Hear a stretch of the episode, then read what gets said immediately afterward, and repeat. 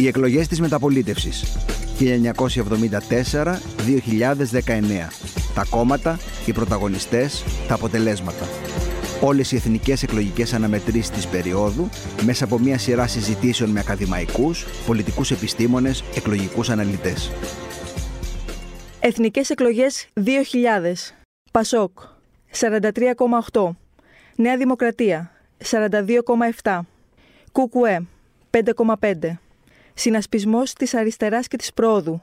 3,2 Λυπή. 4,7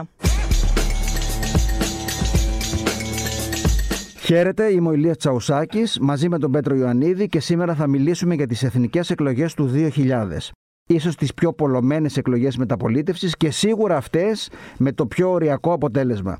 Η Ελλάδα κοιμήθηκε με κυβέρνηση Νέας Δημοκρατίας και ξύπνησε με Πασόκ, όπως έλεγαν τότε οι εφημερίδες της εποχής εκείνης. Αλλά όλα αυτά θα μας τα πει καλύτερα και αναλυτικότερα ο σημερινός μας φιλοξενούμενος. Έχουμε τη χαρά και την τιμή να συνομιλούμε σήμερα με τον κύριο Πάνο Σταθόπουλο, Διευθυντή του Επιστημονικού Συμβουλίου του Ινστιτούτου Δημοκρατίας Κωνσταντίνου Καραμαλή, διδάκτορα πολιτικών επιστημών και εξαιρετικό εκλογικό αναλυτή.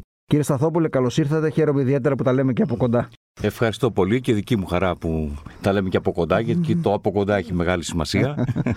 Καλώ ορίζω και εγώ τον κύριο Σταθόπουλο σε αυτή τη συζήτηση για τις εκλογές του 2000. Μια αμφίροπη εκλογική αναμέτρηση που κρίθηκε με διαφορά 72.000 περίπου ψήφων. Ξεκινώντας, να δούμε λίγο τους σταθμούς μέχρι την εκλογική αναμέτρηση του 2000. Τι προηγήθηκε. Έχουμε την εκλογή του Καραμαλή, έχουμε εκλογές δημοτικές, νομαρχιακές και ευρωεκλογές, έχουμε το θέμα του Οτσαλάν, έχουμε το χρηματιστήριο, Συμφωνία Ελσίνκη, διάφορα μεγάλα γεγονότα σε όλη αυτή την προηγούμενη περίοδο. Ποιοι είναι οι σταθμοί για εσάς οι οποίοι αξίζουν να μείνουμε εκεί και να δούμε πώς επηρέασαν την μετέπειτα πορεία; Ναι, όντως πάρα πολλοί σταθμοί θα έλεγα και άλλοι υπέρ, άλλοι κατά της κυβέρνησης, αλλά το θέμα του Τσαλάν όμως την είχε επηρεάσει πάρα πολύ αρνητικά. Για παράδειγμα, μιλάμε ότι αμέσως μετά το θέμα ο Τσαλάν ε, στις δημοσκοπήσεις το Πασόκο είχε βρεθεί πιο χαμηλά από ότι οποιαδήποτε άλλη στιγμή κόμμα του τότε δικοματισμού. Δηλαδή θύμιζε τα ποσοστά που παίρνουν σήμερα στις νεότερες εποχές με τον πολύ χαμηλότερο δικοματισμό η πρόθεση ψήφου τότε ε, του Πασόκ.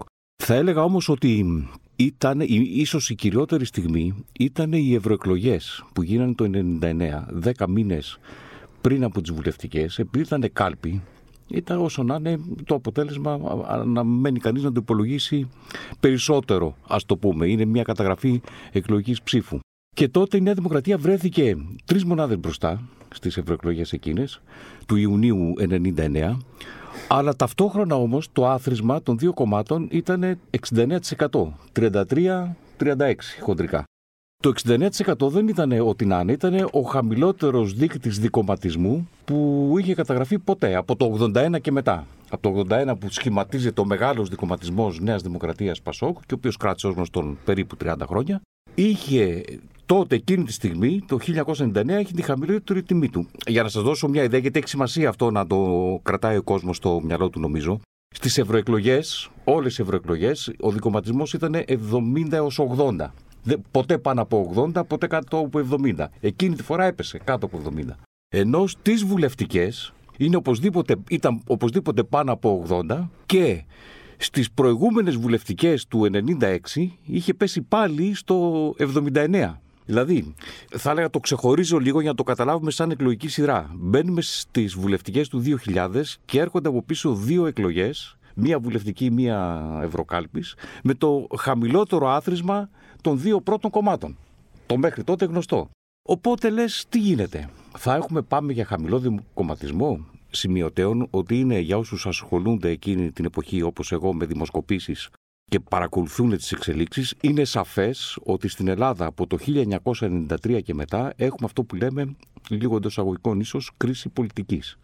Υπάρχει αποστασιοποίηση του κόσμου από τα δύο μεγάλα κόμματα. Υπάρχει κούραση, υπάρχει... έχει γυρίσει η σελίδα και οπωσδήποτε υπάρχει προβληματισμός. Δεν υπάρχει ενθουσιασμός με τα δύο προπορευόμενα κόμματα που και με τους πολλούς τα εκατομμύρια ταυτισμένους οπαδούς και ψηφοφόρους κτλ. Οπότε λοιπόν αναρωτιέσαι τι θα γίνει και είναι ομολογωμένο εκπληκτικό και κλείνω εδώ τώρα αυτό το, την πρώτη προσέγγιση ας πούμε ότι τελικά φτάνουμε το 2000 φτάνουμε σε δικοματισμό πάνω από 86% το οποίο έχει γίνει μόνο άλλες δύο φορές και διαφέρουν στα δεκαδικά. Έχει γίνει η πρώτη φορά το 85 και δεύτερη φορά το Νοέμβριο του 89. Και τρίτη φορά τώρα, δηλαδή σούπερ δικοματισμός. Δεν έχει ξαναυπάρξει ε, μεγαλύτερος δείκτης. Οι 86% ε, ψηφοφόρους επιλέγουν ε, τους δύο πρώτους. Το γιατί θα το πούμε στη συνέχεια. Ας δούμε λοιπόν το γιατί. Τι είναι αυτό που από τις ευρωεκλογές του 99 μέχρι τις βουλευτικές του 2000 κάνει το σύστημα να επανασυνταχθεί πάλι, τα δύο μεγάλα κόμματα να μπουν στην τροχιά των εκλογών και τελικά να φέρουν το αποτέλεσμα που φέραν. Να δούμε δηλαδή το, αυτό το μεσοδιάστημα. Ευρωεκλογές με εθνικές εκλογές. Έπαιξε ρόλο, ας πούμε, ο σεισμός του 99 και η διαχείρισή του. Έπαιξε ρόλο το τρελό ράλι του χρηματιστηρίου εκείνη την περίοδο. Ναι, ναι, ο σεισμός έπαιξε κατά τη γνώμη μου τον σπουδαιότερο ρόλο. Είχε ξεκινήσει το χρηματιστήριο, έπαιξε πάρα πολύ μεγάλο ρόλο. Συνδυαζόταν με το αφήγημα που είχε αρχίσει να ετοιμάζει το Πασόκ για την ένταξη στην ΟΝΕ και γενικά χειροπιαστά ότι πάμε για καλές μέρες, οικονομική ανάπτυξη, για σπουδαία πράγματα. Η Ελλάδα θα ανέβαινε επίπεδο, ας το πούμε. Και αυτό συνδυάζεται με μια πάρα πολύ καλή διαχείριση, ένα κράτος υπαρκτό, δηλαδή σαν ένα καινούριο κράτος, ας το πούμε, που μπορεί, έχει τον τρόπο να βοηθήσει τους πολίτες, να ανταπεξέλθει κτλ. Στο μεγάλο σεισμό της Αθήνας, λέμε. Και αυτό συνδυάζεται και αυτό ουσιαστικά έδωσε τη δυνατότητα στο Πασόκ να μπορεί να, πρώτα απ' όλα να ξαναμπεί για λίγο μπροστά στις δημοσκοπήσεις. Μέχρι τότε ήταν σαφώς πίσω. Δηλαδή και στις ευρωεκλογές και πριν και μετά ήταν μονίμως δεύτερο στην πρόθεση ψήφου. Αυτό λοιπόν ήταν πάρα πολύ σημαντικό, αυτά τα, τα γεγονότα. Θα έλεγα όμως επίσης ότι και αυτό είναι ίσως το κύριο χαρακτηριστικό που μπορούμε να κρατήσουμε. Όπως είπαμε, ήδη από τις εκλογές του 1996 έχουν σταματήσει οι φαραωνικού τύπου μεγάλες συγκεντρώσεις, έχει σταματήσει η μεγάλη κινητοποίηση του κόσμου υπέρ του κόμματος που υποστήριζε, ας το πούμε. Όλα αυτά έχουν κατέβει. Αυτός είναι ίσως και ο κυριότερος λόγος που θα το έχετε ακούσει, φαντάζομαι, οι εκλογές του 96 ειδικά αναφέρονται ω οι εκλογές του καναπέ. Ε, καταγράφονται έτσι είναι με πολλές φορές ως ε, σύντομα ας πούμε και εγώ θα έλεγα ότι οι εκλογές του 2000 αν θέλουμε να του βρούμε ένα τέτοιο τύπου παρατσούκλι θα εγώ τουλάχιστον θα το ονόμαζα εκλογές του κινησμού ή αν θέλετε να το πούμε λίγο πιο, να ακούγεται λίγο καλύτερα, του ορθολογικού ψηφοφόρου. Δηλαδή, Πώς το εξηγείτε αυτό; Σε συνδυασμό με αυτό που έλεγα πριν, δηλαδή ότι ενώ δεν είναι ενθουσιασμένοι και είναι καχύποπτοι με τα μεγάλα κόμματα και με τις υποσχέσεις που δεν ε, τηρούνται. Έχει ζήσει ο κόσμος πλέον μια πορεία, έχει σταματήσει να έχει τον ενθουσιασμό που είχε παλαιότερα, όμως κρίνει ότι δεν έχει κι άλλη επιλογή. Οπότε μπαίνει σε έναν περίγυρο του τι μου λένε τι... Ε, και θα επιλέξω αυτό που θα μου πει καλύτερα πράγματα, που αρχίζει δηλαδή να υπάρχει ένα, δεν ακριβώς το εγώ με Νέα Δημοκρατία ή με Πασόκ, αλλά υπάρχει ένας σημαντικός χώρος ψηφοφόρων και μην ξεχνάμε ότι η συζήτηση περί μεσαίου χώρου που λέμε τότε περίπου αρχίζει να παίρνει μια σημασία και να αναφέρεται συχνά ας πούμε στις ε, αναλύσεις ο οποίος μπορεί να επιλέξει το ένα ή το άλλο κόμμα ανάλογα με το πώς θα παρακολουθήσει, πώς θα πιστεί από διάφορα επιμέρους πράγματα που θα ακούσει, θα κρίνει και θα συγκρίνει. Στην αλληλουχία αυτών των γεγονότων που είπε και ο Πέτρος πριν με τον σεισμό του ε, Σεπτεμβρίου του 1991 στην Αθήνα που δίνει όντως ε, μια δυναμική στην, ε, στην κυβέρνηση Σιμίτη τότε, το είχαμε δει και δημοσκοπικά, βλέπαμε τις δημοσκοπήσεις και αρχίζαμε να μην το πιστεύουμε το πόσο τσίμπαγε το, ναι. το Πασόκο από τον Οκτώβριο τότε θα προσέθετα και το κομμάτι του Ελσίνκη, της συμφωνίας του Ελσίνκη, όπου ήταν μια, έκλεινε ένα πάζλο που το Πασόκ έχτιζε σε μια μάκρο εικόνα μεγάλη και η Νέα Δημοκρατία από την άλλη μεριά απαντούσε σε μια ατζέντα περισσότερο της ε, καθημερινότητας. Αν θυμάμαι καλά, αυτή ήταν και η όρη. Περίπου πώς ήταν τα δύο κόμματα, πώς πηγαίνανε προς τις εκλογές, ποιες ήταν οι ατζέντες τους; Ναι, ναι, θα λέγαμε ότι σαφώς το Πασόκ είχε την ε, μεγάλη εικόνα, ένταξη στην ΟΝΕ, και γύρισμα σελίδας για την Ελλάδα, ε, ανέβασμα επίπεδου για την Ελλάδα και ενώ η Νέα Δημοκρατία ε, ε, είχε δώσει μεγαλύτερη προσοχή στα στοιχεία που θα λέγαμε της καθημερινότητας του πολίτη, είχε βρει διάφορα επιμέρους θέματα και τα τόνισε με μια αρκετά έτσι, έξυπνη καμπάνια την οποία είχε αναδείξει. Και θα σε έλεγα μάλιστα ότι υπάρχουν διάφορες λεπτομέρειες που είχαν πολύ μεγάλη σημασία για αρκετό κόσμο και τα οποία πολλές φορές τα ξεχνάμε, περνάνε απαρατήρητα, περνάει ο καιρός και τα ξεχνάμε, ενώ τότε είχαν τη σημασία τους. Θα σας πω το χαρακτηριστικό παράδειγμα με τις συντάξεις. Μέσα στην ατζέντα της Νέας Δημοκρατίας ανακοίνωσε κάποια στιγμή ότι η κατώτατη σύνταξη θα πάει στις 150.000 δραχμές. Αν το θυμάμαι καλά, γιατί έχουν περάσει και τα χρόνια και μιλάμε για δραχμές. Ε, τώρα έχουμε συνηθίσει πολύ το ευρώ, αλλά νομίζω το θυμάμαι καλά. Ήταν 150.000 δραχμές. Αυτό φάνηκε και στις δημοσκοπήσεις ότι έκανε κλικ, ότι είχε ε, στον κόσμο. Στον κόσμο βεβαίως που ενδιαφερόταν, ήταν ηλικιακά πολύ κοντά στο να τον απασχολεί. Εγώ θυμάμαι ήμουν και 22 χρόνια νεότερος από ότι τώρα, ε, σχεδόν δεν έδινα καμία σημασία στο θέμα, ας το πούμε. Αλλά θυμάμαι χαρακτηριστικά είχα πάρει ένα ταξί ε, όταν είχε γίνει αυτή η ανακοίνωση και με τον μπαίνω μέσα ο ταξιτζής σχεδόν δεν μου είπε καλημέρα, μου λέει όλο ένταση θα δώσει το Πασόκ 155.000 κατώτατη σύνταξη. Εγώ δεν πολύ έδωσα σημασία. Έγινε μια συζήτηση ότι με αυτό η Νέα Δημοκρατία είχε πει 150, να το Πασόκ τώρα μόλις είπε ότι το ανεβάζει 155. Οπότε θυμάμαι ότι το σχόλιο μου πρέπει να ήταν κάτι ότι καλά και τόσο σημαντικό είναι αυτό ώστε να αποφασίσουμε ποιο κόμμα θα ψηφίσουμε για 5.000 ας πούμε δραχμές ε, στην κατώτατη σύνταξη που μέχρι να γίνει μπορεί και να αλλάξει όλο αυτό κτλ. Οπότε θυμάμαι ειλικρινά το βλέμμα του. Με κοίταξε με ένα απαξιωτικό βλέμμα. Δηλαδή, ότι είσαι εσύ, είσαι άνθρωπος της κοινωνίας, ας πούμε. Δηλαδή, ενδιαφέρεσαι για τα γίνα πράγματα που απασχολούν τους κανονικούς ανθρώπους. Δηλαδή, κάτι τέτοιο περιέγραφε το βλέμμα του. Το θυμάμαι ακόμα να είναι καλά ο άνθρωπος. Και το αναφέρω γιατί νομίζω είναι πολύ χαρακτηριστικά τονίζει ότι είναι πράγματα τα οποία γίνονται κριτήρια ψήφου έτσι, για μέρη του πληθυσμού, το ένα θέμα ή το άλλο θέμα. Βεβαίως σε συνδυασμό με όλη την εικόνα που δημιουργείται, αλλά υπάρχουν και μικρές λεπτομέρειες που καθορίζουν την εκλογική συμπεριφορά. Ήταν και μια περίοδος προεκλογικής πλειοδοσίας. Ε, τότε τα, τα προγράμματα παίζανε ναι. ρόλο, το πώς χτιζόντουσαν και οι απαντήσεις το ένα κόμμα ε, με το άλλο. Να δούμε λίγο τα πρόσωπα κλειδιά. Κώστας Σιμίτης και Κώστας Καραμαλής, Πρωθυπουργός και Αρχηγός της Αξιωματικής Αντιπολίτευσης. Ναι θα έλεγα ότι είχαν λίγο συμπληρωματικές εικόνες. Όπου ήταν καλός ο ένας ήταν κακός ο άλλος. Ο Σιμίτης ε, σαφώς από την πρώτη μέρα της εκλογής του στο, στο Πασόκ δυσκολευόταν να εκφράσει αυτό που λέγανε το όλον Πασόκ. Δηλαδή τα πιο λαϊκά κομμάτια του Πασόκ δεν ήταν ενθουσιασμένα με την συγκεκριμένη ε, επιλογή αρχηγού. Ε, απευθύνονταν σε ένα άλλο ακροτήριο λίγο πιο μεγαλύτερο επίπεδο και βεβαίως και είναι γνωστό είναι ότι το 1996 κέρδισε τις εκλογές οι οποίες και αυτό ήταν ντέρμπι αρχικά αλλά τελικά είχε καθαρή διαφορά κυρίως από δεξιάς κλίσης ας το πούμε ψηφοφόρους δηλαδή μπήκε στο χώρο που λέμε ψηφοφόροι Πασόκ του 1996 υπάρχει και ένα κομμάτι ψηφοφόρων της Νέας Δημοκρατίας τα παλαιότερα χρόνια. Δηλαδή τώρα σε λίγο που θα πούμε με συσπυρώσεις ή ξέρω εγώ τι κάνει ο χώρος του Πασόκ εννοούμε ότι υπάρχει ήδη εκεί πέρα ε, και ένα τέτοιο κομμάτι. Ο Καραμαλής αντίθετα ήταν πιο καλός στο λαϊκό προφίλ, ας το πούμε. Αλλά υστερούσε έναντι του Σιμίτη στα καλά σημεία του Σιμίτη, ότι ήταν ο εξυγχρονιστής, με, με, με ατζέντα, με πρόγραμμα, ε, με εγγύηση ότι θα κάνει πράγματα τα οποία σχεδιάζει. Ο, ο Καραμαλής, ε, αν μη τι άλλο, ήταν άπειρος. Μην ξεχνάμε ότι όταν αναδείχθηκε αρχηγός δεν είχε, δεν είχε περάσει καν από υπουργικό θόκο. Ε, δεν, ε, ε, δηλαδή ήταν σαφ, του λείπανε τυπικά όπως το εξετάζει κανείς απ' έξω έτσι, του, του, του λείπανε αυτές οι εμπειρίες.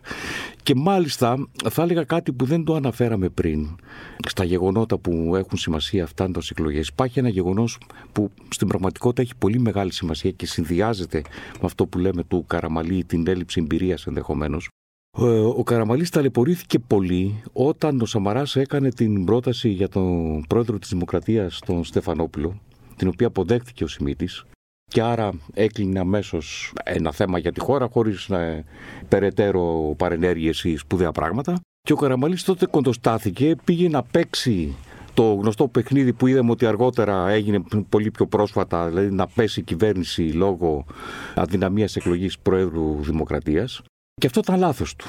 Δηλαδή ο, ο κόσμος πραγματικά ήθελε να, τα δύο κόμματα να ετοιμαστούν, ε, να πούν τα προγράμματά τους, να δει πώς θα προχωρήσει η χώρα. Δηλαδή ήταν ο, ο κόσμος και οι ψηφοφόροι της Νέας Δημοκρατίας δεν συμφωνούσε το να επισπευστούν οι εκλογές τώρα και για λίγους μήνες μόνο και μόνο και μάλιστα για να μην βγει πρόεδρος ή και για να ξαναβγεί το ίδιο πρόσωπο εντωμεταξύ πρόεδρος δεδομένου ότι ο Στεφανόπουλος ήταν και αποδεκτός σε πολύ μεγάλο ποσοστό είχε μεγάλη αποδοχή ε, ως πρόεδρος. Άρα ε, εκτιμάτε ότι αυτή η απειρία του, του Καραμαλής στην προεκλογική στη μακρά προεκλογική περίοδο έπαιζε ένα ρόλο στο πώς πηγαίναμε προς τις ε, ναι, ναι, ναι, νομίζω του κόστησε τότε και μάλιστα αυτό συνδυαζόταν με άλλη μια μεγάλη έλλειψη που είχε. Όπως είναι γνωστό, ο Καραμαλής στους πρώτους μήνες, την πρώτη εποχή της αρχηγίας του, είχε κάνει τις περίφημες διαγραφές. Είχε διαγράψει έξι στελέχη του κόμματος, μεταξύ των οποίων δεν χρειάζεται να τα μνημονεύσουμε όλα τώρα. Θα πούμε όμως τα δύο κυριότερα. Ήταν ο Στέφανος Μάνος και ο Γιώργος Σουφλιάς. Έτσι, και μάλιστα ο Μεν Γιώργος Φουλιάς κάποια στιγμή γύρισε σπίτι του, όπως ξέρουμε. Ο Μάνος όμως δεν ξαναπέρασε ούτε απ' έξω από τη Νέα Δημοκρατία από τότε. Δοκίμασε μία φορά ε, και ψηφοδέλτιο επικρατείας του Πασόκ, ίδρυσε δύο δικά του κόμματα, αλλά πάντως στη Νέα Δημοκρατία δεν επέστρεψε ποτέ.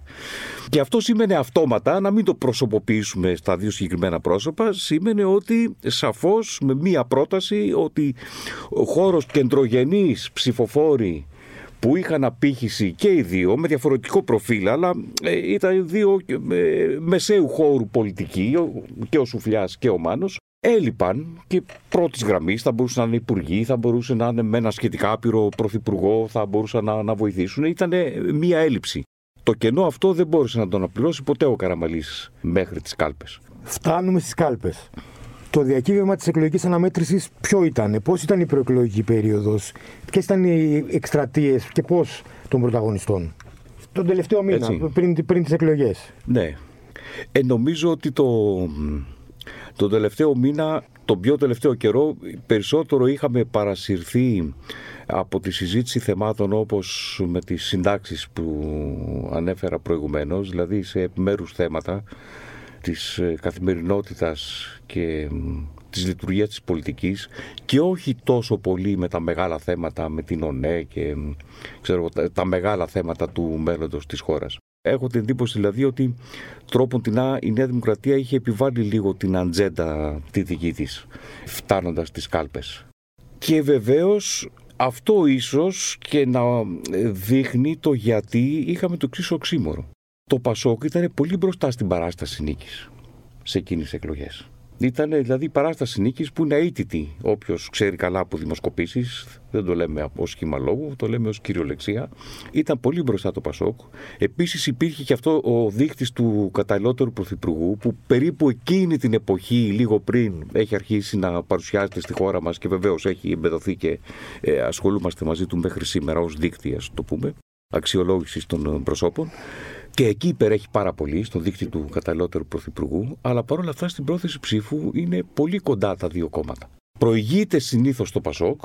Υπάρχουν όμως και δημοσκοπήσεις που δείχνουν τη Νέα Δημοκρατία να προηγείται λίγο, αλλά και όσοι δημοσκοπήσεις δείχνουν να προηγείται το Πασόκ δεν συμφωνούν αν προηγείται περισσότερο ή λιγότερο. Δηλαδή είναι, είναι λίγο ασαφές και πάντως πολύ οριακό αποτέλεσμα φαίνεται.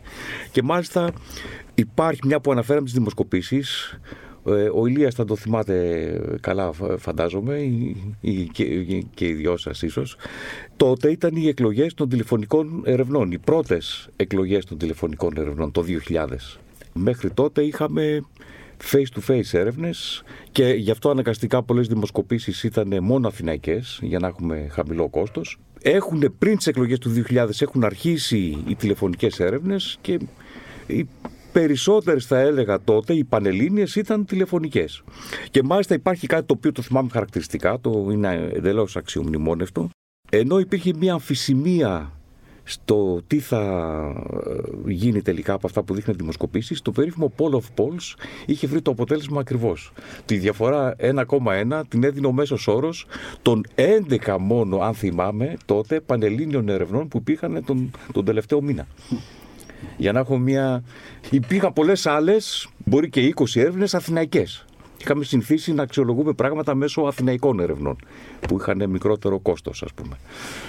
Και να ρωτήσω, αυτή η αντίφαση μεταξύ παράστασης νίκης και τελικού αποτελέσματος, πώς την ερμηνεύεται. Είναι λίγο τεχνική ερώτηση, αλλά δεν πειράζει. Έχει ενδιαφέρον. Γιατί όντως το Πασόκ πήγαινε με πάρα πολύ μεγάλη παράσταση νίκης.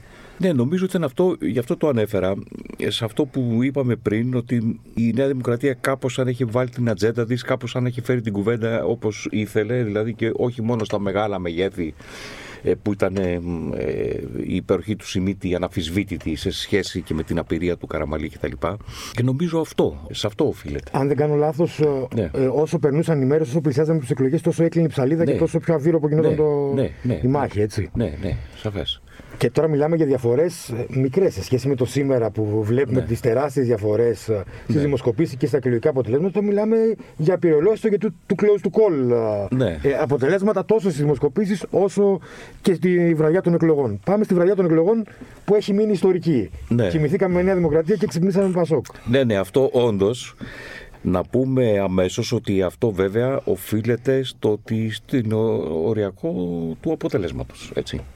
Η έρευνα ήταν θαυμάσια και τα exit poll δεν ήταν μόνο ένα όπως είναι σήμερα, δηλαδή κάθε κανάλι είχε το δικό του exit poll, αλλά λίγο πολύ, δεν ξέρω τις λεπτομέρειες, εγώ ε, ξέρω ότι στο exit poll του Μέγκα Χωρίς τα υπόλοιπα εκ των υστέρων συζητώντας, ξέρω ότι δεν είχαν μεγάλες διαφορές, ότι το, το λεγόμενο αστάθμιστο, όπως ήρθε το δείγμα, είχε το αποτέλεσμα στο 2000. Όμως υπήρχε μεγάλη απόκληση στην ανάμνηση ψήφου. Δηλαδή το δίκη έπρεπε να βρίσκεται στο 4% ας το πούμε αναλογία και δεν ήταν ούτε στο 2% και τέτοιου είδους πράγματα. Και αυτό βεβαίως όσοι ασχολούμαστε με αυτά, με τη, έχουμε, με τη στατιστική, πάντα έχουμε μοντέλα που προσαρμογής, ε, τις σταθμίσεις τέλος πάντων τις λέω. Υπάρχουν πολλοί τρόποι να το, και αξιόπιστοι τρόποι να υπολογίσεις καλά τα πράγματα. Ε, και αυτά φεύγανε, χαλάγανε το, το σωστό αποτέλεσμα που το έχει εξ αρχής, νέτο. Και μάλιστα τίναν στο ότι ε, είναι πιο πιθανό ότι να προηγεί τη Νέα Δημοκρατία.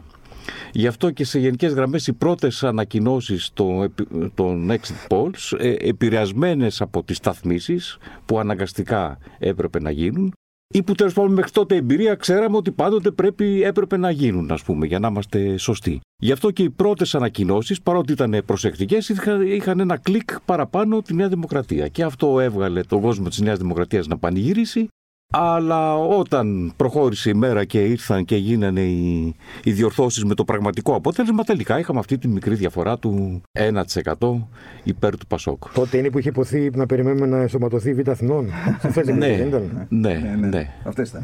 Ναι. Να δούμε λίγο την ε, εκλογική γεωγραφία της ψήφου.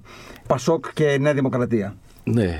Αυτό με τη Β' Αθηνών είναι ίσως το πιο σημαντικό συνδυάζεται απόλυτα. Α το αφήσω τελευταίο γιατί είναι το πιο ενδιαφέρον, να δώσω τη γενική εικόνα. Ε, νομίζω τότε ήταν πολύ χαρακτηριστικό ότι η Νέα Δημοκρατία ήταν τόσο καλύτερα συγκριτικά με τις προηγούμενες εκλογές όσο πιο βόρεια ανεβαίναμε. Ας το πούμε, δηλαδή και στην κεντρική Ελλάδα και στη Θεσσαλία ιδίως και στη Μακεδονία που ήταν και με Καραμαλή αρχηγό πλέον ας πούμε είχε πολύ καλύτερο αποτέλεσμα σε συγκριτικά με την προηγούμενη φορά. Το Πασόκ θα έλεγε κανείς ότι ήταν στα αναμενόμενα, ε, δηλαδή στο, στις ε, ε, κλασικές καλές περιοχές του Πασόκ είχε πάει καλά και στις μη παραδοσιακές δεν είχε πάει τόσο καλά κτλ. Αλλά όλο το κέντρο τελικά ήταν η Αττική και μάλιστα και οι δύο μεγάλοι, και ο Δήμος της Αθήνας, η Α Αθηνών που λέμε, και βέβαια η Αχανής Β Αθηνών. Στην Α Αθήνας πήγε καλά η Νέα Δημοκρατία. Και μάλιστα και κυρίως τις λαϊκές συνοικίες της Α Αθηνών. Έτσι, η Α Αθηνών δεν είναι μόνο τα, ε, το κολονάκι.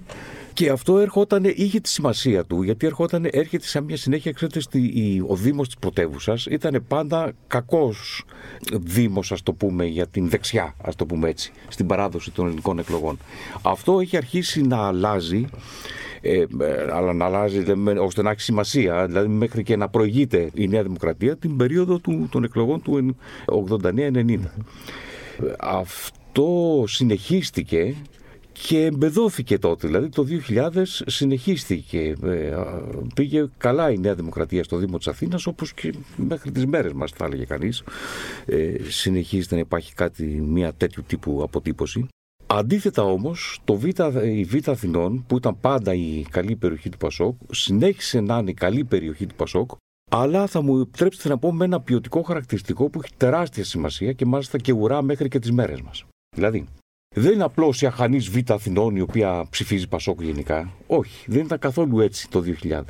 Το 2000 οι πιο λαϊκές ε, συνοικίες, οι γειτονιές ε, στο δυτικό μέρος ας το πούμε μεγάλο προπύριο του Πασόκ εντάξει ξαναψήφισε ε, Πασόκ αλλά όχι με τόσο τεράστιες αποκλήσεις όσο στα βόρεια προάστια στις, θα έλεγα δηλαδή στους, στο, Πώς; Μεσοαστικέ ή αστικές; Όχι, λέω βόρεια προάστια του Β' Αθηνών. Δηλαδή πάμε υψηλό εισόδημα, υψηλή μόρφωση, αν το δούμε και με άλλο τρόπο, έτσι. Εκεί κάνει τη διαφορά ο Σιμίτης. Δηλαδή παίρνει κόσμο που δεν έχει ψηφίσει ποτέ Πασόκ. Ή ε, όπως λέγαμε πριν, ε, άρχισε να ψηφίζει το 96. Και διότι παίρνει ένα εξαιρετικά καλό ποσοστό στη Β' Αθηνών, εντυπωσιακό ακόμα και παρότι ήταν μια παραδοσιακά καλή του εκλογική περιφέρεια, πράγματι η Β' Αθηνών έκρινε το αποτέλεσμα σε τελευταία ανάλυση, αλλά το έκρινε περισσότερο με πιο δεξιάς, ε, με ψήφους που ήταν πιο κοντά ε, στη Νέα Δημοκρατία, στο πούμε, σε παλαιότερες εκλογές. Άρα δεν ήταν μόνο η Δήμη, ε, η Δυτική, το Περιστέρι και το Εγάλεο, ήταν ναι. και ο Χολαργός και η Αγία Παρασκευή και το Βο... Χαλάνδρη. Βοήθησαν, ναι, βοήθησαν και, και οι άλλοι Δήμοι ακριβώς. Και μάλιστα γιατί λέω ότι αυτό έχει ουρές μέχρι τις μέρες μας, διότι αυτό θα έλεγε κανείς ότι σε γενικές γραμμές, σε όλες τις εκλογές του Καραμαλή, από το 2000 που ήταν οι πρώτες του μέχρι και το 2009 συνέβαινε αυτό. Ο Καραμαλής δεν πήρε στα βόρεια προάστια τα ποσοστά που θα μπορούσε να πάρει η Νέα Δημοκρατία, ας το πούμε κράτησε κόσμο το Πασόκ και εκεί σε αυτό κατά την ταπεινή μου γνώμη οφείλεται. Γεγονότα που έχουμε δει ε, εκ των υστέρων όταν το Πασόκ διασπάστηκε στους, στους πιο ε, λαϊκούς που πήγαν στο ΣΥΡΙΖΑ και στους υπόλοιπους που το αντισύριζα κομμάτι που ψήφισε Νέα Δημοκρατία και με τον Αντώνη Σαμαρά κτλ αυτούς τους υπολογίζαμε και βλέπαμε ότι μια μεγάλη μεταστροφή και λέγαμε μεγάλα ποσοστά των ψηφοφόρων του Πασόκου στη Φιλοθέη ψηφίζουν Σαμαρά, ας πούμε, ή, ή τώρα Μητσοτάκη. Ναι, αλλά αυτοί ήταν οι ψηφοφόροι της Νέας Δημοκρατίας που είχαν πάει στο Πασόκ. ήταν το, το δάνειο του δανείου. Ε. ναι, ναι. Βεβαίως περνάνε τα χρόνια και δεν αφορά όλο τον πληθυσμό, αλλά οπωσδήποτε είναι ένα υπολογίσιμο κομμάτι. Ναι, ναι. ναι. Στις εκλογές που αποθεώνεται ο δικοματισμό δεν μιλήσαμε για, τη, για τα δύο κόμματα της αριστεράς, το Κουκουέ και το Συνασπισμό και για το Δίκη φυσικά. Να πούμε δύο λόγια και για τα τρία αυτά κόμματα. Ναι, ναι, βεβαίως. Το Δίκη έχει εκλέξει βουλευτές τις προηγούμενες του 1996, είχε πάρει 4,4% πηγαίνει, προετοιμάζεται, θέλει να ξαναμπεί στη Βουλή. Έχει σημασία και αυτό δείχνει ότι ο Σιμίτης δεν είχε καταφέρει να συσπυρώσει όλο το, το σύνολο του χώρου που θα λέγαμε το, όλο το Πασόκ μαζί, διότι δεν ήταν μόνο το δίκη. Ακόμα υπήρξε τότε και το κόμμα Χαραλαμπίδη. Ο Χαραλαμπίδης ήταν παλαιότερο ιστορικό, ας το πούμε, μέλος του Πασόκ και επί πολλά χρόνια στο εκτελεστικό του γραφείο. Δημοκρατική Περιφερειακή Ένωση το οποίο είχε πάρει μισό της εκατό και άρα το δίκη είχε πάρει 2,7 τελικά, θρηστικά ήταν πάνω από 3 και αυτό ήταν ένα έλλειμμα για το Πασόκ. Θα έλεγε κανείς δηλαδή ότι αν δεν είχε αυτό να αντιμετωπίσει, θα ήταν πολύ πιο εύκολο να κερδίσει με, και με μεγαλύτερη διαφορά τις εκλογές. Όμως από την άλλη, ε, υπάρχει το εξής πολύ ενδιαφέρον όπως έδειξαν τα exit polls και το ξέρουμε σαν στοιχεία και μπορούμε να τα ε, συζητάμε σήμερα. Η Νέα Δημοκρατία δεν είχε τέτοιο πρόβλημα από το στο εσωτερικό της γιατί η πολιτική άνοιξη μετά την αποτυχία να εκλεγείς στις προηγούμενες εκλογές και μείνεις στο 2,90 κάτι αποφάσισε να μην συμμετέχεις στις εκλογές και μάλιστα είχε κάνει ανακοίνωση ότι προτρέπει τους ψηφοφόρους τους να ψηφίσουν τη Νέα Δημοκρατία. Όμως αυτό το κάναν μόνο οι μισοί ψηφοφόροι της πολιτικής άνοιξης. Ήταν το 50%. Το 1 τρίτο των ψηφοφόρων της πολιτικής άνοιξης ψήφισε Πασόκ. Και άρα ε, θα έλεγα το εξής ότι οι ψηφοφόροι αυτών το, του δίκη και της πολιτικής άνοιξης η πολιτική άνοιξη πλέον δεν έπαιζε και το δίκη που δεν μπόρεσε συμμετείχε για τελευταία φορά και δεν μπόρεσε να περάσει το κατόφλι οι ψηφοφόροι τους κατά το 1 τρίτο ψήφισαν Πασόκ, όπως και του συνασπισμού. Μην ξεχνάμε ότι και ο συνασπισμός, με αρχηγό τον Νίκο Κωνσταντόπουλο ακόμα τότε, το 1996 είχε πάρει 5% και είχε ανεβάσει προσδοκίες. Δηλαδή είχε πάρει ένα πολύ ψηλό ποσοστό ε, για τα μέχρι τότε δεδομένα του, του δεύτερου ε, σκέλους της ε, αριστεράς, ας πούμε, του δεύτερου κόμματος αριστεράς. Επέστρεψε όμως το 3,2 και αυτό σε μεγάλο ποσοστό πήγε στο Πασόκ. Ήταν το, το 1 τρίτον των ψηφοφόρων του συνασπισμού. Το 1 τρίτον των ψηφοφόρων του Δίκη και το 1 τρίτον των ψηφοφόρων της πολιτικής άνοιξης ψήφισαν Πασόκ στο, στις εκλογές του 2000. Και αυτό στην πραγματικότητα ήταν μια άλλη ανάγνωση για να δούμε πού βρέθηκε η διαφορά. Ε, εκεί βρισκόταν η διαφορά. Ε, διότι στο μεταξύ Νέας Δημοκρατίας ε, και Πασόκ, δηλαδή στις πυρώσεις μετακινήσεις, η Νέα Δημοκρατία ήταν ένα κλικ καλύτερη. Συγκεκριμένα είχε συσπήρωση 95%, το Πασόκ είχε κοντά στο 90, περίπου 90 ας το πούμε. Άλλες εποχές, ε. Ναι, ναι. Αλλά στις μετακινήσεις η Νέα Δημοκρατία έπαιρνε το 7% των ψηφοφόρων του Πασόκ και έδινε το 4,5% δικών της ψηφοφόρων της προηγούμενης φοράς. Όλο αυτό ήταν μια ισοπαλία περίπου λίγο καλύτερη Νέα Δημοκρατία. Οπότε η διαφορά να φτάσει στη μονάδα τη δώσανε οι ψηφοφόροι των τριών μικρότερων κομμάτων. Και άρα οι ψηφοφόροι της προηγούμενης φοράς του πώς συμπεριφέρθηκαν στη νέα φορά τώρα, στις εκλογές που συζητάμε. Έχουν περάσει 22 χρόνια, όπως είπατε. Ναι. Κοιτώντας πίσω, πώς θα ερμηνεύατε αυτό το αποτέλεσμα, Γιατί ήρθαν έτσι τα πράγματα, ήρθε αυτό το αποτέλεσμα, Πώς θα το εξηγούσατε; Ναι, ναι, θα έλεγα και αυτό όντως είναι μια καλή άσκηση, γιατί πολλές φορές μπορείς με μια πρόταση να ερμηνεύσεις εκλογές μετά με την εμπειρία του εκ των υστέρων. Νομίζω ότι τότε η Νέα Δημοκρατία είχε καταφέρει να γίνει ελκυστική επιλογή ψήφου Μπορούσε δηλαδή την έβλεπε όχι μόνο παραδοσιακός δεξιός ψηφοφόρος, αλλά συγκροτούσε μια πρόταση που θα μπορούσε να είναι ελκυστική για τους ψηφοφόρους αλλά ταυτόχρονα όμως θα έλεγε κανείς ότι από όλα τα δεδομένα της εποχής δεν γινόταν έτσι ξαφνικά να σταματήσει να είναι ο Σιμίτης πρωθυπουργός. Είχε ακόμα έργο να κάνει ας το πούμε. Οπότε η περίφημη δεύτερη ευκαιρία που ναι. λέμε. Ναι, ναι, δεύτερη ευκαιρία ότι καλύτερα ένας έμπειρος, διότι έχουμε με διακυβεύματα, θα γίνουν πολλά πράγματα στη συνέχεια. Καλύτερα να είναι ο έμπειρος ημίτη. Ερχόντουσαν Ολυμπιακοί, ο ΝΕ, ναι, Ευρώ. Ναι, ναι. Παρά το Γκαραμαλί που, όπως είπαμε, ήταν επιλογή ψήφου, δεν με ενοχλούσε, αλλά ακόμα δεν είχε συγκροτήσει. Ουσιαστικά ο κόσμος δεν ήταν έτοιμος να αλλάξει την κυβέρνηση, ας το πούμε. Με μία λέξη ήταν αυτό. Και ήρθε έτσι με αυτόν τον οριακό τρόπο. Βεβαίως ε, είχε προβλήματα από την κυβέρνηση. Είχαν περάξει διάφορες περιπτώσεις που ο κόσμος και οικονομικά, δεν προλάβαμε να τα εξηγήσουμε όλα, υπήρχε και ε, ένα είδος δυσαρέσκειας, ας το πούμε, και γι' αυτό όλο αυτό ε, μαζευότανε. Αλλά πόσο άλλο να μαζευτεί, εδώ μιλάμε για ένα απίστευτο νούμερο. Το 86% είναι αθρηστικό για δύο κόμματα, είναι έτσι αλλιώς ένα Πραγματικά απίστευτο νούμερο. Νούμερα που σήμερα φαντάζονται επιστημονική φαντασία. ναι, ναι, ναι. Ε, το τελευταίο για να έχουμε την αίσθηση του 2019 που είναι το ψηλότερο της πρόσφατης περίοδου ήταν 71%. 71%. Ναι. Κλείνω με μια ερώτηση που την απαντήσατε λίγο πριν. Τη ρωτάμε σε όλους τους καλεσμένους μας. Να βάλουμε ένα τίτλο σε αυτή την εκλογική αναμέτρηση. Ποιος θα ήταν αυτός; Ε, θα ήταν ε, νομίζω ότι με την κυριολεξία του όρου ε, πραγματικές εκλογές ντέρμπι. Mm-hmm. Δηλαδή πολλές φορές λέμε ότι οι εκλογές είναι ντέρμπι και ήταν πραγματικά εκλογές ντέρμπι. Δηλαδή με... Και, και αν δούμε δηλαδή ήταν με, και, με το νικητήριο γκολ στο 90 τόσο ας πούμε όπως είπαμε. ναι.